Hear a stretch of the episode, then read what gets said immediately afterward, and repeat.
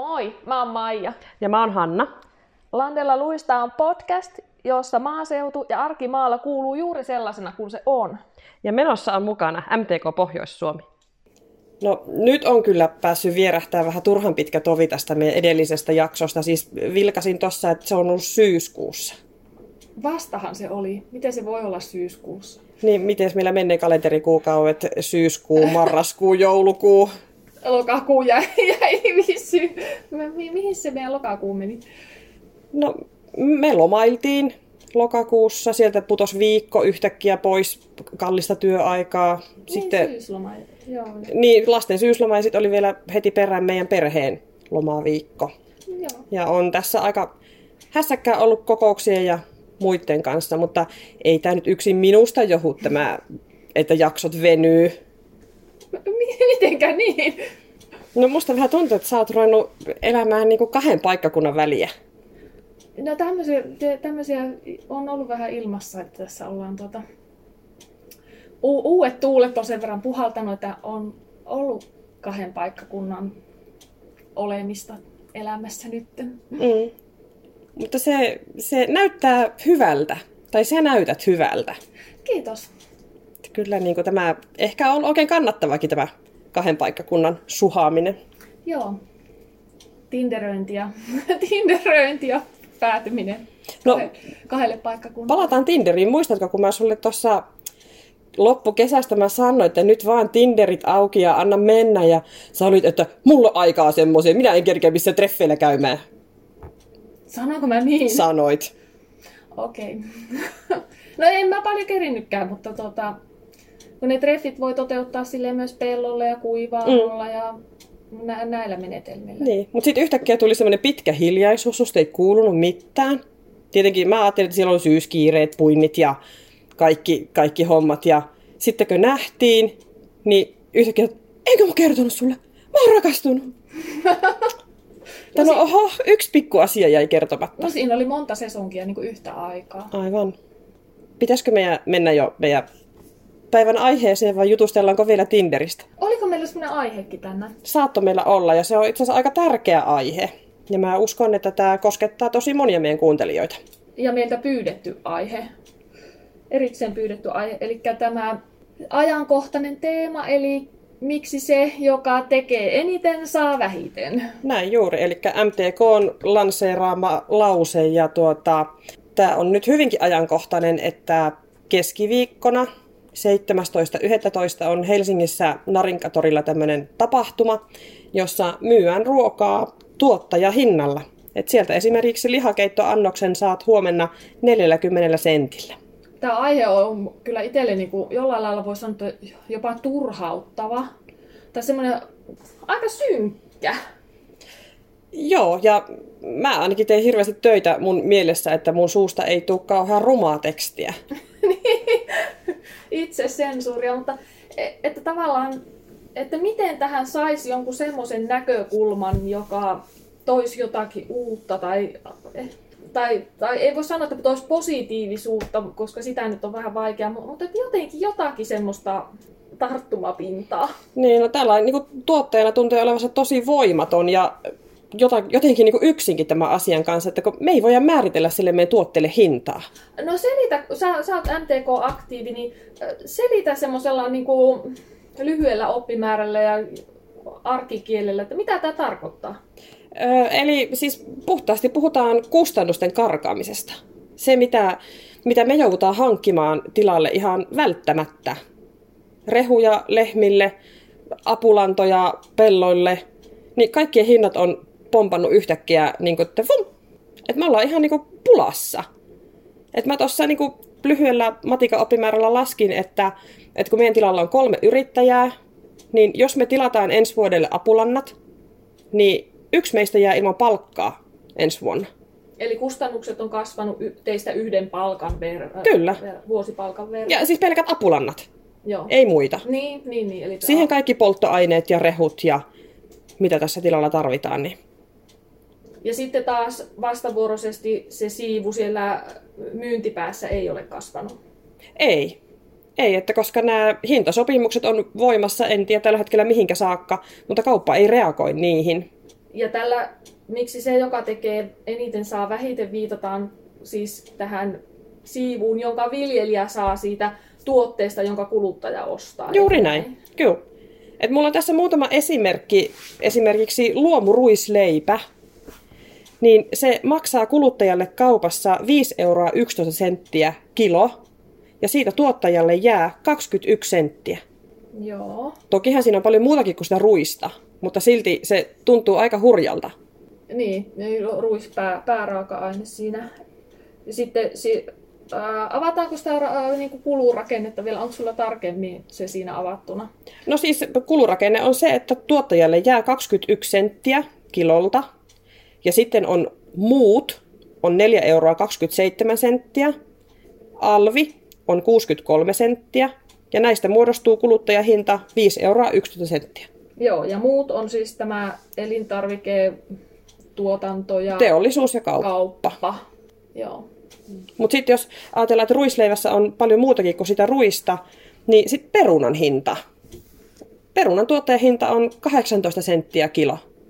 Ja kauppa myy sen ulos euron kilo. Joo.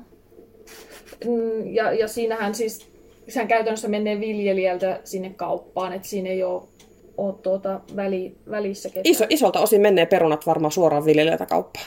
Joo. Ainakin tässä meidän alueella. Joo.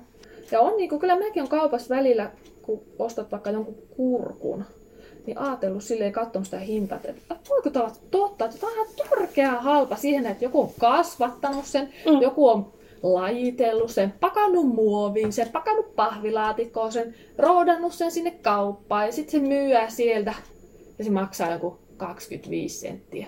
Mm. Niin. Okei, okay, aika edukasta, mutta tuota, No mutta tässä on syy siihen, miksi minä en esimerkiksi kasvata kurkkuja niin itse. no joo. Vaan mä ostan sen sieltä kaupasta. Joo, joo se, se on edukasta, mutta sitten samalla mietin sitä, että, että tavallaan kun va- helppo vaihtoehtohan olisi sanoa, että ruoan hintaa pitäisi nostaa ja sitten kaikki saisi taas vähän enemmän. Mut, mutta tota, sitten taas se osuus, mikä tavallaan, jos ajatellaan kotitaloutta, mikä sillä on käytettävissä rahaan, niin se ruokaan käytettävä osuushan pienenee koko ajan, Mm, kun kaikki muu kallistuu, niin kuin asuminen ja aut, auton pitäminen ja Mm. sähkö ja vesi ja puhelin. Et mä tuossa la- laskin vasta, kun tuli, jossain lehdessä oli noita, että paljonko on keskiansiot niin kuin eri aloilla, niin laskin sitä, että, että jos niin kuin yksin huoltaja taloudessa pitää sillä palkalla niin kuin maksaa ne autot ja vuokrat ja muut ne kustannukset, niin se ruokaan jäävä osuus on niin pieni, että siinä niin kuin varmaan ei, ei voi niin kuin kauheasti paukutella henkseleitä, että Mm. voisin maksaa ruoasta enemmän Niin, ja joo. ost- ostaa aina kotimaista ja niin poispäin. Ruoassa sun on helppo pelata sillä rahalla. Sä voit valita sieltä kaupasta sen halvemman, yleensä ulkomaisen tuotteen. Ja se on oikeastaan ainut, missä Mm. tässä voi pelata. Kun et niin. sä voi pelata sähköyhtiön kanssa tai pu- Tai polttoaineiden pol- kanssa. polttoaineiden mm. tai autovakuutuksen kanssa. Joo, ei. Mutta tota toi Kantar TNS on haastatellut yli tuhatta suomalaista just tämmöisestä aiheesta, että kuinka moni olisi valmis maksamaan sitä ruoasta enemmän. Niin heitäpä, mitä arvelet, kuinka moni olisi valmis maksaa ruoasta enemmän? No, mä veikkaisin, että 40 prosenttia. 40. Se oli yli 80 prosenttia. Olisi valmis maksamaan ruoasta enemmän. Niin, jos se raha tulisi suora tuottajalle. Joo, se, se kuulostaa aika pahalta, koska sitten kun katsoo kaupassa niitä tehtyjä valintoja, niin siellä tuntuu, että se hinta on ainut arvo. Mm. Mutta kyllä tämä niinku herättelee, siis niinku, vaikka mulla tuottajana on aika hyvä tieto näistä hinnoista ja miten tämä hintarakenne syntyy, niin, niin helposti sitä tarttuu itsekin siihen halvempaan kotimaiseen tuotteeseen, mikä sitten saattaa olla se kaupan oma brändi.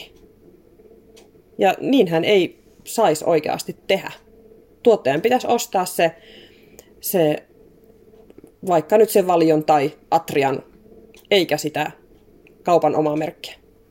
Mm, eli johtuuko se siitä, että siinä kau- kaupan omassa merkissä sitten on... Kauppa sanelee hinnan sille. Niin just. Eli, ja se kaupan osuus on siinä kenties sitten todennäköisesti suurempi. Kyllä, kauppa kertoo, että tästä maitopurkista esimerkiksi, niin me suostutaan maksamaan tämän verran ja me purkitetaan sen meidän omaan merkkiin. Joo, eli siinä astuu tämmöiseen sanelupolitiikan. Joo, mutta sekin on semmoinen ansa, mihin, mihin sortuu itsekin. Sortuu, totta kai.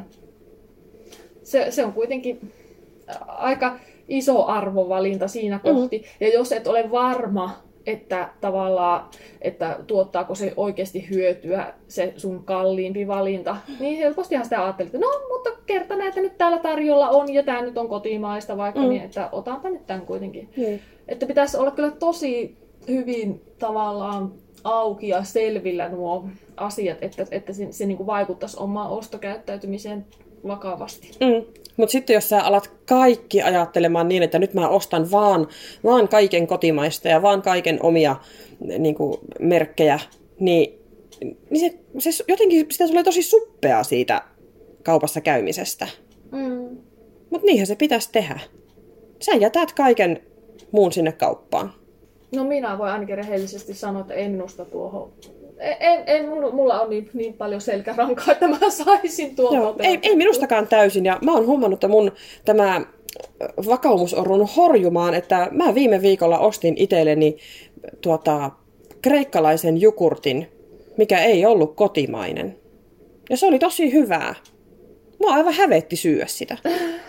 hävetti syödä. Ää, no mitä mieltä sä oot tästä, että, ää, että pitäisikö Suomen tulevat niin kuin tuontielintarvikkeet, niin pitäisikö niiden olla tavallaan samalla viivalla kotimaisen tuotannon kanssa? Eli saako Suomeen tuoda semmoista elintarviketta ulkomailta, joka ei täytä suomalaisia vaatimuksia? No missään nimessä ei. Ei mun mielestä saisi. Ei saisi, mutta näinhän tapahtuu. Näin tapahtuu, joo. Tai sitten tässä haastattelussa oli kysytty just tätä asiaa, niin 74 prosenttia vastaajista haluaisi niihin ulkomaisiin tuotteisiin merkinnän, että kuinka vastuullisesti se on tuotettu. No mitä tämä käytännössä tarkoittaa? M- miten ne eroaa? Antibioottien käyttö on niinku ihan selkeä lihassa. Mm. Sitten maitotuotteissa esimerkiksi bakteerien määrä. Suomessa on hirveän tarkat tuota, rajat, että paljonko sun maidossa saa olla bakteereja, että meijeri ylipäätään ottaa sitä vastaan. Entä eläinten olot? No, mä en muiden maiden lakipykäliä tunne, mutta tuota, kyllähän meillä Suomessa on todella valvottua se, että minkälaisissa oloissa meidän eläimet asuu. Mm, ja suhteellisen pienet yksiköt. Joo, verrattuna mm. isoihin, isoihin tuottajamaihin, niin kyllä. Mm. Mutta niin tästä mä, itsellä tulee mieleen tässä, että, että me ollaan varmaan mukana niin kuin, paljon suuremmassa murroksessa, mitä me itse pystytään käsittämään. Ja ja tämä tilanne on sillä lailla niin pitkään ollut, voisiko sanoa kestämätön, tai se, mm. sillä lailla täysin sairas jo, jollain lailla tämä systeemi niin kuin tämän tulon jaon su- suhteen, että mä niin itse uskon, että me ollaan mukana tässä murroksessa ja että maatalous tulee muuttumaan Suomessa niin, että, että se on niin kuin meidän elinaikana vielä niin kuin ulkomaisten isojen yhtiöiden hallussa ja, ja tämmöisissä tuhansien yksiköiden komplekseissa tavallaan, niin kuin, että tämä tämmöinen perhemaatalous, niin kyllähän se häviää. Tuo on aika pelottava ajatus mun mielestä. Se on, to, se on tosi inhottava ajatus, koska mehän haikaillaan, ja niin kuin nytkin haikaillaan siihen vanhaan aikaan, kun joka talossa oli lehmiä niin. tyyli, tyyli. Mehän haikaillaan siihen aikaan. Ja sitten tullaan haikailemaan siihen, että kun Luukisella oli mustikka ja Milla lehmä ja, ja, ja sitten se, se karkaa ja sitten tavallaan se me, mä epäilisin, tämä on siis täysin mun oma epäily ja mä en ole mikään tulevaisuuden tutkija enkä kauhean hyvä ennustajakaan, mutta tuota, epäilisin jotenkin, että ää, voi tavallaan se karata se oma ruoan tuotannon hallinta. Että eihän se enää niiden yhtiöiden tehtävä on ruokkia Suomen kansaa. Eli sä ajattelet tämän niin, että X määrä vuosia eteenpäin, niin meidän maatalous hoidetaan jostakin kaupungin keskustan kivitalosta, jossa on niin se pääkonttori. Niin, jostain ulkomailta mä veikkaan. Ulkomailta. Niin, ja kyllähän niin kuin, huomaahan se on metsi, metsien suhteet, siellähän isot raha, rahastot ostaa esimerkiksi ihan tavallisia Joo. suomalaisia mm. metsiä tällä Joo, hetkellä. radiosta kuulin aivan hämmennyksekseni, että, Että että se, tätä, tämä on nykypäivää. Joo, se omistus ka- karkaa ja tavallisilta ta- tallaajilta. Niin mä uskon. Ja siis sehän on hirveä murros, jos ajatellaan, että, että niin kuin meidänkin kevättöissä, ke- ketä on va- vanhempaa kansaa, niin hehän ovat aikanaan kyntäneet hevosella ja tehneet peltotyöt hevosella. Mm. Niin se murros, mikä heidän työuransa aikana on tapahtunut, niin tapahtuuhan se meillekin. No väkisellä, Vä- joo. Väkisellä se tapahtuu. Ja mä, mä, mun kauhukuva on, on se, että se, tää karkaa tää homma. Mutta toivotaan, että se on totta, mutta olisi kiva kuulla, että, että miten niin kuin, mu- muut tämän näkee. Niin. Joo, kyllä mä jotenkin näen sen niin, että tullaan siirtymään entistä isompiin yksiköihin ja, ja ne on sitten niitä toimitusjohtajavetosia isoja navetoita tai, tai lihataloja, mutta se, että se on kammottava ajatus, että sitä johdetaan jostakin ulkomailta, tai edes, että Suomessa on joku, joku johtaja koko hommalle. Tämä menee ihan synkistelyksi. Tässä niinku pyörittelee jo omia ajatuksia, että mistä me oikein puhutaan. Niin, tämä on, tää on tosi isoja asioita ne on, mutta, mutta tavallaan jos ajattelee niitä signaaleja, että, että ei mentäisi tähän suuntaan, niin niitä ei kauheasti ole. Että korona, silloin kun tuli korona, niin ko- ko- korostettiin sitä kotimaisen tuotannon tärkeyttä, mutta se oli tosi äkkiä ohi. Mutta että niitä signaaleja, jotka puoltaisi tätä nykyistä tämmöistä perhetyyppistä viljelyä Mm. ja tämmöistä pieniä yksiköitä, niin tämmöisiä signaaleja ei kauheasti enää ole. No eihän niitä ole. No sä oot, sä oot pelottava oikeassa. Meistä kuitenkin sinä, Maija, oot niin kuin enemmän se normaali kuluttaja siellä kaupassa. Niin ootko ajatellut, että miten se kauppa niin ohjaa sitä meidän ostokäyttäytymistä? Että siinä on hirveän isot massat esillä, kun sä meet kauppaan, niin tartutko sä siihen, mikä on niin se, mitä kauppa haluaa sulle myyä? Vai haetko sä sieltä vähän pimennosta sen jonkun toisen tuotteen? Varmaan sekä että. O- oon aika impulssiostaja myöskin, että, että kyllä mä varmaan tartun, Mm. tartun uutuuteen ja esillä olevaan ja niin kuin semmoiseen houkutukseen. Joo, kun mä itse näen tämän jotenkin sillä, että, että kaikki mitä se kauppa haluaa tuoda esille, niin se kauppa saa siitä itselleen eniten. Niin, niin, Mä, mä voin niin olla se on. väärässäkin, mutta tämmöinen niin mielikuva mulle on tullut, että se on se hittituote, mitä se kauppa haluaa sillä hetkellä myyä, ja se on, se on kaupalle tuottosinta. No sekä että. Jonkun verran tietenkin, että silloin kun toimin lähiruoan tuottajana, eli myin näitä viljatuotteita omalla tuotemerkillä, mm. niin kyllä silloin kaupan kanssa yhteistyö oli monesti aika hedelmällistä, että perustettiin tämmöisiä lähiruokahyllyjä ja Joo. semmoista sen teeman ympärille. Ja, ja että siinä oli semmoista niin kuin kaupan puoleltakin arvopohjaa, että se ei välttämättä tai ei todellakaan varmaan monessakaan tapauksessa ollut heille ehkä se niin kuin tuottoisin Mm. mm. tuote, jota myydään massoittain. Mutta että oli kuitenkin tämmöistä, että haluttiin tehdä tämmöisiä lähiruokateemaisia. Toki se on, onhan se heillekin niin kuin win-win homma, mm. että, että kyllähän kuluttajat kuluttajat niin kuin arvostaa sitä, että, että, että tämmöistä tuo niin kuin esille. Mm. Esille, niin äh, sekä että, mutta Saitko sä vaikuttaa hintaan silloin miten paljon? Kerroitko sä kaupalle, että tämä jauhopussi maksaa tämän verran? joo, Joo, eli se meni silloin just niin kuin pitääkin. se meni re- reilulla tavalla ja siinä ei ollut semmoista kilpailua, että joo, no tämä myy niin ja niin paljon halvemmalla ja että, että jos haluat saada hyllypaikan, niin maksat sen ja verran. Ei ollut mitään hyllyhinnoittelua eikä sellaista. Että se meni. Ja, ja niin, kyllä ka- kaupat oli sillä lailla myötämielisiä ottamaan tämmöistäkin mm. tuotetta. No nyt hoksasin tiedätkö semmoisen asian, minkä olen kuullut kaupassa työskenteleviltä, että, että siis firmathan maksaa, että ne saa tuotteensa parhaalle myyntipaikalle. Joo, Ja, ja se ei näy meidän tuottajien kukkarossa, ei sentilläkään. joo ei, ei, ei näy, näy, näy. Ja tämä on tietenkin värikäs ilmiö tai sillä lailla, mutta, mutta itse en silloin lähiruoantuottajana en törmännyt tähän. Mutta si, siis muistan silloin, kun niitä oli, ja on varmaan vieläkin näitä lähiruokahyllyjä, niin, niin nehän on hyvillä paikoilla. Ne oli hy- hyvillä paikoilla ja ihan hyvin te- teema, rakennettu semmoinen teema Mm. siihen ympärille. Mutta onkohan tämä teema, jatkuuko tämä esimerkiksi ihan kylmää hyllyissäkin? tiedätkö, onko siellä, että tämä, tämä paikka, mikä on tässä käden ja silmän korkeudella, maksaa tämän verran ja tämä, mikä on sitten täällä ylähyllyllä, niin se onkin halvempi paikka. Mä en tiedä, onko tämmöistä. No todennäköisesti on, mutta et, niin. Se, sehän ei tavallaan meille kuulu. Ja- Ei, eikä meille näy, vaikka Niin. sitä tuotetta ostettaisiin enemmän siitä käden ulottuvilta. Eikä me, me sille maheta sitä tavallaan. Se ei ole meidän liiketoimintaa. Vaan sen kaupan, Niin, joka ratsastaa sillä meidän tuotteella. niin me, vä- vähäiset hänen vaiku, vaikutusmahdollisuudet Mm. yhtään mihinkään tässä. Niin on. Ja, ja tavallaan niin itse, kun...